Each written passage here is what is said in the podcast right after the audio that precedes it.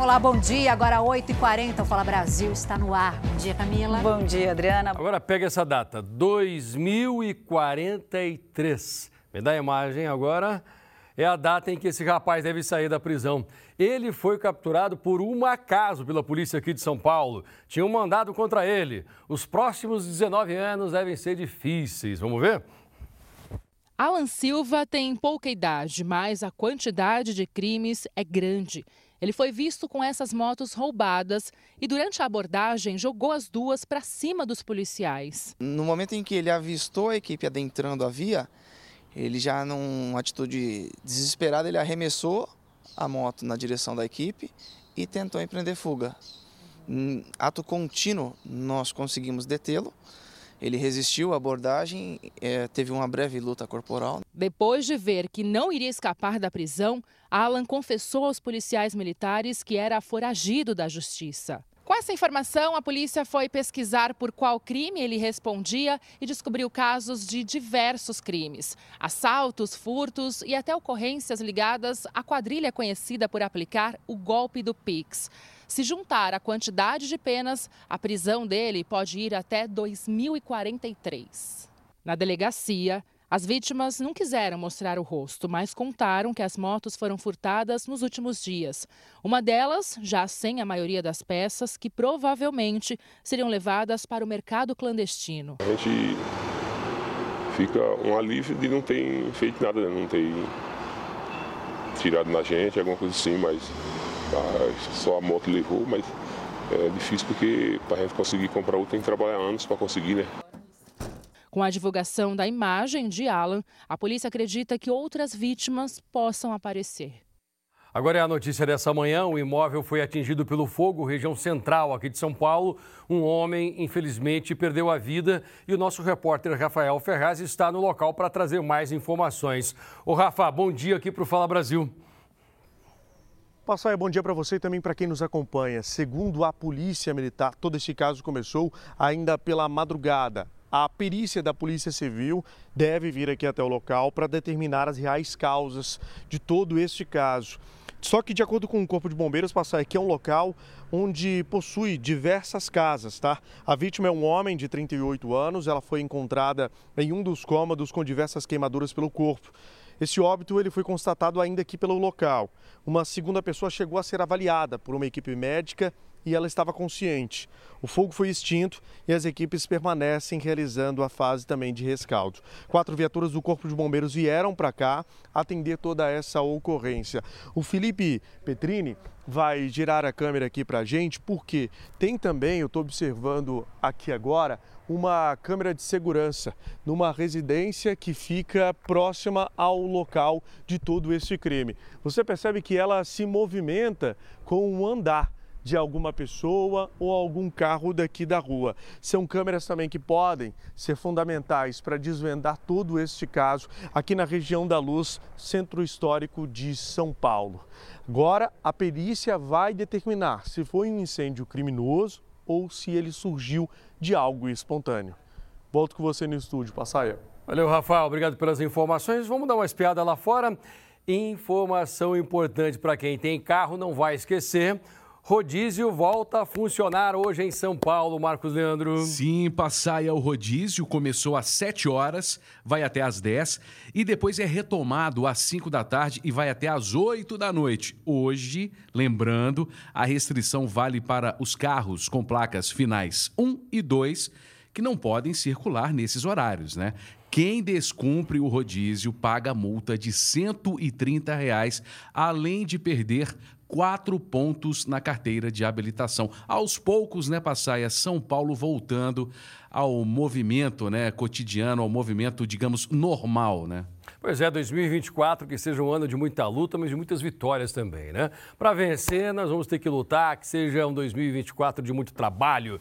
Então, se São Paulo está voltando ao normal, saiba você que tem rodízio sim, não bobeia não, senão vai ter de pagar multa. Oi Camila, oi Adriana, eu volto daqui a pouco. Agora, 9 horas e um minuto, eu peço a sua atenção, dona de casa. Olha só, em uma semana, duas mulheres morreram depois de receber descargas elétricas. E os dois acidentes aconteceram de forma bastante parecida. As vítimas estavam estendendo roupas no varal quando levaram um choque. O caso mais recente é da jovem Luzinete de Souza Oliveira, de 26 anos. A polícia está investigando a morte. É, e casos como esses são mais comuns do que se imagina. Por isso, a gente vai mostrar agora como é possível evitar acidentes. Um fio desencapado aqui, outro caído ali. O varal perto do ar-condicionado. Assim é a lavanderia de Sandra. Já até tomou choque. O fio não alcançava. Então eu usei uma extensão, como sai muita água dessa máquina, foi aí que, que eu tomei um choque, mas foi muito, muito rápido. É, fios soltos e umidade não combinam. Um exemplo disso é a morte da jovem Monalisa Souza Nascimento. A fisioterapeuta de 28 anos estendia roupas no varal quando levou uma alta descarga elétrica.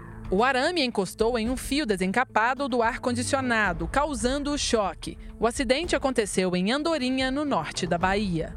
Este especialista em fios e cabos explica o que pode ter acontecido no caso da jovem. O ar-condicionado tem a ligação dele que estava uma ligação externa, né? Porque teve contato com o varal de arame. Então, o cabo utilizado para ligação do ar-condicionado é um cabo PP. Estava faltando um DR. DR é um dispositivo diferencial residual. Esse dispositivo, ele protege a pessoa contra um curto-circuito. A última estatística publicada pela Associação Brasileira de Conscientização para os Perigos da Eletricidade mostrou que em 2022, 592 pessoas morreram no Brasil por choque, ou seja, mais de uma pessoa por dia. O total de acidentes foi 856. Os estados de maior incidência foram São Paulo em primeiro lugar, seguido da Bahia e de Santa Catarina. Uma norma internacional que um, um choque elétrico num ser humano mediano a, acima de 50 volts, né, você já pode gerar uma fibrilação cardíaca, que pode levar ao óbito. Não só na lavanderia, mas em qualquer lugar de uma casa, as gambiarras ou fios sem a devida manutenção podem causar graves acidentes. A pessoa pega a extensão elétrica, liga a extensão na tomada, já com Benjamin na ponta aqui, já com coisa aqui dentro. Aí ele pega mais um Benjamin aqui, coloca aqui, aí pega outra coisa aqui, coloca ali e vai ligando, e vai ligando. Isso aqui dá uma sobrecarga na linha também. Isso pode causar um incêndio, isso pode causar um curto-circuito, isso pode causar uma, uma morte. A qualidade dos produtos que você escolhe quando vai montar a parte elétrica da sua casa também faz toda a diferença para evitar acidentes. Tá vendo esses dois cabos? Eles parecem bem parecidos, né? Mas olha como esse aqui reage, o de alumínio, quando ele é colocado a uma alta temperatura. Ele derrete. Esse outro aqui de cobre, nada acontece, permanece praticamente intacto. Para saber qual escolher, primeiro é preciso verificar se tem o selo do Inmetro. Depois, comparar os pesos. Esse cabo, que se diz flexível 2,5, pesa 2 quilos. Esse aqui, que é um cabo certificado pelo Inmetro, 3 quilos. O que ocorre aqui? Ocorre que o material condutor desse cabo é cobre. O desse aqui é alumínio. O alumínio não é um material indicado para ser utilizado dentro de uma instalação elétrica. O custo dele na compra ele é bem mais barato, chegando a ser quase que a metade do preço. Mas isso vai refletir na sua conta de luz, além do risco que você está correndo na sua casa. Né? A recomendação é checar as instalações a cada cinco anos. Contrata um profissional, o profissional vai vir, vai fazer uma avaliação, vai verificar o que tem de errado, o que está de certo, ao saber sobre o trágico fim da jovem ao estender roupa, Sandra ficou alarmada. Já pretende tomar providências. Tenho minha filha, né? Tenho a minha irmã, meu sobrinho e a gente tem que se, né, proteger. Vou fazer com certeza. E nos Estados Unidos, moradores da Flórida estão em alerta com a passagem de tornados. Foram diversos flagrantes só nesses primeiros oito dias do ano. Este homem relata o que viu.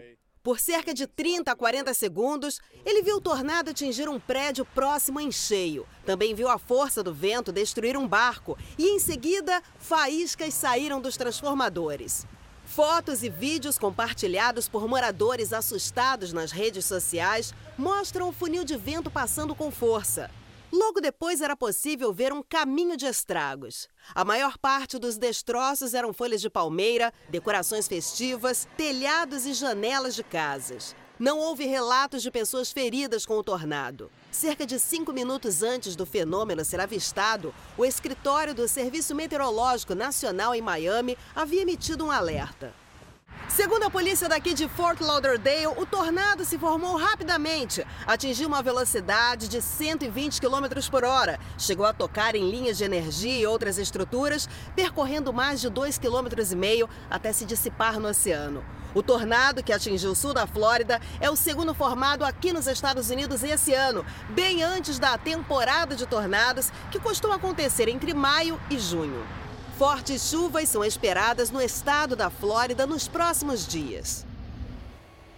Atenção, situação tensa na Ucrânia. O país foi alvo de ataques russos nessa madrugada. Da Europa, quem atualiza tudo para a gente é a nossa correspondente Ana Paula Gomes. Ana, bom dia. Tem informações de vítimas, né? Mais um dia tenso lá, então, entre a, a Ucrânia e Rússia, infelizmente. Bom dia, Camila. Infelizmente, pelo menos três mortos, cerca de 33 feridos nesses ataques que atingiram várias partes da Ucrânia, deixando o país em alerta. Equipes de resgate ainda buscam por sobreviventes. Na capital Kiev, famílias com crianças buscaram proteção nas estações de metrô que servem de abrigo. A Rússia ainda não se manifestou sobre esses novos ataques. Camila Adriana. Obrigada pelas suas informações, Ana. 50 anos depois, os Estados Unidos voltaram a lançar um foguete rumo à Lua. O módulo enviou instrumentos para estudar as condições da Lua e olha só, também restos mortais de pessoas que tinham o sonho de serem eternizadas na órbita lunar. Se tudo correr conforme planejado, a sonda vai pousar na Lua em 23 de fevereiro. E depois de uma semana de buscas por vítimas do terremoto no Japão, equipes de resgate encontraram uma mulher de 90 anos com vida sob os escombros de uma casa. A idosa, que não teve a identidade revelada, estava perto de uma outra mulher de cerca de 40 anos, que já estava morta. As autoridades japonesas não divulgaram detalhes sobre o estado de saúde da sobrevivente. 168 pessoas morreram durante o forte tremor do primeiro dia do dia primeiro, né? Melhor dizendo. Outras 323 continuam desaparecidas. Foi enterrado ontem no Rio de Janeiro o corpo de Mário Jorge Lobo Zagallo, ídolo do futebol e único tetracampeão do mundo. Ao longo do dia, familiares, fãs e amigos prestaram homenagens ao ex-jogador e ex-técnico da seleção brasileira. O velório começou às nove e meia da manhã na sede da CBF e ficou aberto ao público até o início da tarde deste domingo. Vários atletas e autoridades estiveram no local. É meu segundo pai. Eu hoje estou perdendo, realmente perdemos, né? não só eu, mas eu acho que o Brasil todo. Perdeu um cara, uma lenda do, do esporte, né? Zinho, que conquistou a Copa de 94 ao lado do coordenador técnico Zagallo, se despediu do amigo. Foram, eu servi a seleção brasileira durante 10 anos. Desses 10 anos, 80, 90% foi ao lado do Zagallo. Se eu tenho respeito pela camisa da seleção brasileira, quem me ensinou foi o Zagallo. Para o também tetracampeão Mauro Silva, a garra é a marca da trajetória de Zagallo. E você vê ele o tempo todo acreditando na seleção brasileira, nos momentos mais difíceis. Não, é Brasil, é verde e amarelo, nós somos melhores do que eles. Vai dar certo, vamos ganhar. Era contagiante esse amor, essa alegria, esse entusiasmo do Zagallo. O presidente da CBF, Edinaldo Rodrigues, falou da importância de Zagallo ao futebol brasileiro. Pelo que o Zagallo fez dentro de campo como atleta e como treinador, coordenador e como pessoa, é de uma inspiração para todos nós. No velório estavam as cinco taças de Copas do Mundo que o Brasil conquistou e uma estátua de cera de Zagalo. Esta foi a primeira vez que a estátua foi exposta ao público. Zagalo morreu às 11h40 da noite de sexta-feira neste hospital da zona oeste do Rio de Janeiro. Ele estava internado desde o dia 26 de dezembro. A causa da morte foi falência múltipla dos órgãos, resultado de várias doenças que pioraram de forma rápida e comprometeram as funções vitais do organismo. A notícia comoveu o país. Amigos e autoridades prestaram homenagens. Os ensinamentos que eu obtive com ele permanecem comigo ainda e a gente passa aí para filhos e gerações. E saiba que sou muito grato à sua vida. A Fundação Pelé publicou: se existir uma seleção de jogadores no céu, agora ela recebe um grande treinador. Esperamos que estes dois amigos se reencontrem e que seus legados no esporte sejam preservados para sempre. Professor Zagallo, nosso velho louco, eu que fiz parte com muito orgulho dessa família, né, professor, que tive o privilégio de trabalhar e conviver com você, com sua personalidade forte, com sua garra, com a sua luta, com a sua sabedoria. Ronaldo Fenômeno escreveu: O que ele representa para o mundo, para o esporte e para o país é de uma dimensão tão fora do comum que, com a sua partida, muitos falarão em fim de uma era. Direi diferente: sua era é eterna. Zagallo, seu legado foi deixado. Deus abençoe e gratidão por tudo. Gianni Infantino, presidente da FIFA, lamentou. Hoje choramos a perda de um dos verdadeiros ídolos da história do futebol, um homem cujo impacto na Copa do Mundo da FIFA foi sem igual. Para o presidente Luiz Inácio Lula da Silva, Zagallo era exemplo de brasileiro que não desistia nunca. É essa lição e espírito de carinho, amor, dedicação e superação que ele deixa para todo o nosso país e para o futebol mundial. A CBF decretou o luto de sete dias em memória de Zagallo. Estou passando para avisar que hoje tem jogo do Brasil e o velho lobo tá on. Um abraço, galera. Abraço e descanse em paz. Um piloto morreu depois que um planador caiu em uma área rural em Lençóis Paulista, no interior de São Paulo. O homem morreu no local. O avião de pequeno porte pertencia ao Aeroclube de Bauru. O Centro de Investigação e Prevenção de Acidentes Aeronáuticos vai investigar as causas do acidente. A vítima, Sérgio Alonso, atuou no caso do acidente aéreo que matou a cantora Marília Mendonça. Ele foi representante jurídico da família do piloto que conduzia a aeronave e que também morreu na queda em Minas Gerais. Hoje, no dia em que o ataque às sedes dos três poderes em Brasília completa um ano, a Polícia Federal faz a 23ª fase da Operação Lesa Pátria.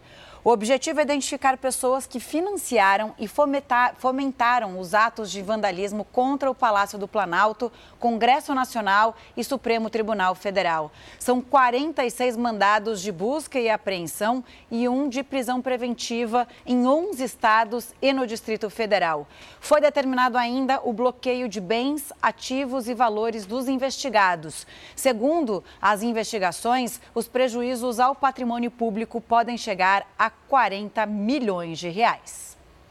Pois é, e hoje um grande evento vai ser realizado em Brasília em defesa da democracia. O esquema de segurança será parecido com o de posses presidenciais. O Congresso Nacional, que foi parcialmente destruído durante os ataques, recebeu uma projeção dando o tom das manifestações previstas para esta segunda-feira na capital federal. Um ano depois das invasões aos prédios dos três poderes, autoridades do Executivo, Judiciário e Legislativo estarão reunidas ao longo de todo o dia para reafirmar a força e a importância da democracia brasileira. De modo simbólico, também serão devolvidos ao patrimônio público alguns itens que foram depredados durante as invasões. O evento será dividido em dois momentos. Às duas da tarde, no Supremo Tribunal Federal, ministros da Corte, autoridades e convidados participam da abertura de uma exposição sobre a importância da democracia. Depois, às três da tarde, o Salão Negro do Congresso recebe uma cerimônia com a presença do presidente Lula e dos presidentes do Senado, Rodrigo Pacheco, da Câmara, Arthur Lira, e do Supremo Tribunal Federal, Luiz Roberto Barroso.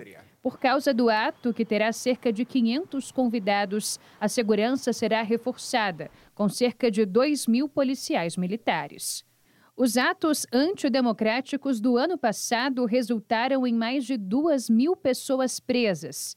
Dessas, 66 permanecem detidas e 30 foram condenadas por crimes como associação criminosa, abolição violenta do Estado Democrático de Direito, tentativa de golpe de Estado e deterioração de patrimônio tombado. Aponte a câmera do seu celular para o QR Code que aparece aí na sua tela e acompanhe a cobertura de tudo o que acontece em Brasília no r7.com. Um assaltante manteve uma família refém. Eleandro Passaia traz todas as informações sobre esse caso, né, Passaia? Com você. Oi, Camila, verdade. Olha só. Tudo começou quando esses bandidos se envolveram numa perseguição e causaram um acidente. Depois disso, um deles fez essa vítima refém, uma família inteira refém. Marcos Leandro tem detalhes ao vivo, Marquinhos? Exatamente, Passaia. Aconteceu há pouco e já temos as imagens. Imagens que a gente acompanha do momento em que a polícia negociava a rendição do criminoso e a liberação das vítimas. Elas estavam dentro de casa em Barueri, na região metropolitana de São Paulo. Os criminosos, Passaia, bateram o carro. Um deles foi preso na hora, mas o segundo suspeito, esse que a gente está vendo aí imobilizado, ele conseguiu correr e entrar na casa. Armado, esse homem passou a fazer a família refém. E no início das negociações, a criança e a idosa foram liberadas. Mais tarde, o criminoso liberou os dois adultos, né, e se entregou. Nenhuma das vítimas ficou ferida, Passaia. Olha, o Diógenes Luca, que é o nosso especialista em segurança, comentarista também do Balanço Geral Manhã e faz muitos comentários aqui no Fala Brasil, sempre diz que é o bandido que escolhe como ele quer ir como ele se entregou, acabou algemado e levado para o presídio. Agora, tem aquele que às vezes resiste, troca tiros com a polícia, obviamente que ele vai sair do local, mas de uma maneira diferente. Que bom que terminou bem, nenhuma pessoa ferida aí, né? Depois que o bandido foi preso, não foi constatado nenhum ferimento, nenhum, constatado nenhum ferimento das vítimas, Marcos? Não, não, Passaia, nenhum ferimento ali. Depois, os policiais fazendo buscas na casa, averiguando tudo. E a gente reparou um detalhe, Passaia. O Fale. homem, o homem está com uma roupa de trabalhador. Roupa pois de é, eu reparei nisso também, né? Né? Ou seja, estava disfarçado, né, Passaia? É, disfarçado de trabalhador, coisa que ele não é, né, Marcos? De jeito nenhum. Ó, tem que tomar muito cuidado. Nós sabemos que os marginais, às vezes, andam pelos bairros de São Paulo, e assim de todo o Brasil, disfarçados daquele que faz assistência técnica telefônica, internet, Isso. ou como gari.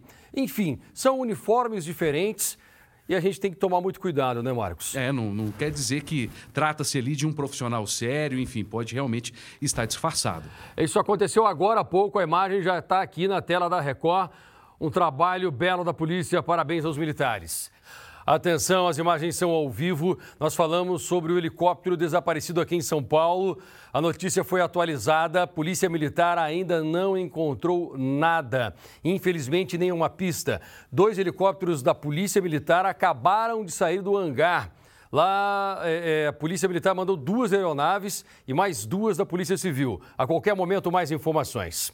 O Fala Brasil termina agora. Ótimo dia, gente. Fique agora com Hoje em Dia, Zucatelli. Bom dia para você. Um beijo no coração de vocês, beijo. uma ótima semana abençoada para todos nós. Beijão, Beijão. Boa semana, amanhã. boa semana.